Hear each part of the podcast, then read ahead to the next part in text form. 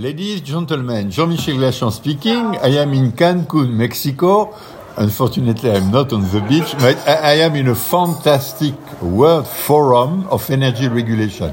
I have with me Marcelino Madrigal. He's commissioner at the Mexican Authority for uh, Energy Regulation, and I would like him to explain me first what is this fantastic energy reform started in Mexico? And second, what is the Energy Regulation Authority delivering? Excellent. Marcelino. Thank you, Jean-Michel, and thanks for being in Cancun. Yes, uh, the, the, the Mexican energy reform is a huge reform. It's, but why, why is it huge? It's, it's deep and wide. Why? Because we reformed the oil sector, the gas sector, and the ah, electricity sector. Okay, together. Yeah. The power, uh, uh, oil sector was not open to private participation, is now open to private participation. Yeah. The gas sector, the same thing. And electricity, which I'm going to explain, we're basically opening up the market, is a reform that you can say came late in the game, but we're taking advantage of all the technology development. So it's a market reform. Consumers can select who are their suppliers. Uh, we have different mechanisms of contracting energy, long-term auctions, ah, it's a short-term kind of big bang. auctions is a big bang. They, we split the utility in between generation, transmission, and distribution. We have been very successful at attracting investment uh, on long-term auctions for renewables. Uh, the first auction we got at prices of uh, forty dollars, the second it was thirty dollars, and the third is twenty dollars. So twenty dollars is, is for free. Uh, it's, it's, it's, it's very attractive. Mexico is a big country. Sometimes people don't know that. We have one hundred twenty million people. Our economy is growing to three percent. So it's a huge market. It's an attractive market. There is rule of law. Contracts have been historically respected. So uh, competition proved that uh, the the consumers can benefit from it. It's so, a new generation of energy reform. It's a new generation. We had a previous reform that allowed for P P As, you know, the yeah, traditional. Yeah, yeah, of course. Uh, that model was exhausted, so we have a completely liberalized market. There are uh, large consumers contracting freely in the market. Yeah. Mm. Uh, one of the most famous beer companies in Mexico actually signed a contract to buy, I think it's around one hundred megawatts of solar power to supply it's, their it's, beer factories. Lot, huh? So that is allowed uh, uh, because of the market. What we do at the commission, the, the standard that any commission does, we put transmission rates, distribution rates. Okay. We decided to go uh, effective, simple transmission rates that are very transparent. But in a big country like Mexico, what does it mean simple transmission rates?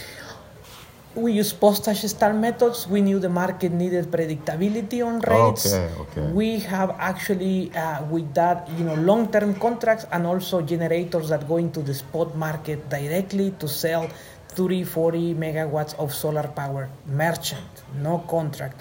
And that's because of the transparency on the connection cost, on the cost of using the grid, and on a spot market that is is is is is growing. And of course, we also put rules for distributed generation.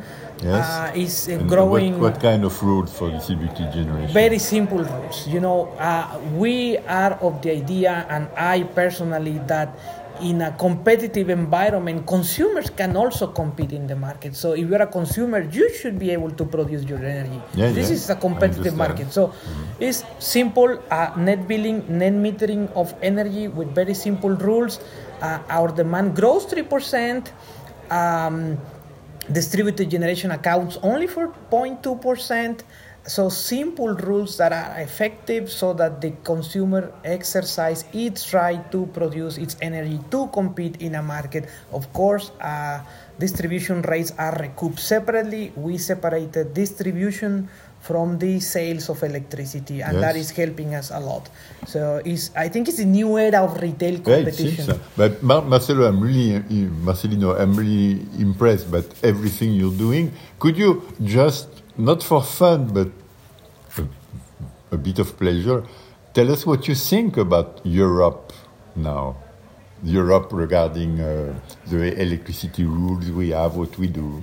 We learned a lot from you, I think. From uh, our mistakes or our successes? Yeah, from our initial reforms, I think, we, because we did it late, so we learned the things that happened there that didn't work so well. But we are also somehow benefiting from all the success you had on reducing cost of technologies. Now we are benefiting from that. That's my personal uh, comment. I think we have very different realities. uh, we are growing economies, um, uh, our efficiency gains are in different places, we still have to reduce losses a little bit here and there, uh, we still need to regulate rates of some consumers.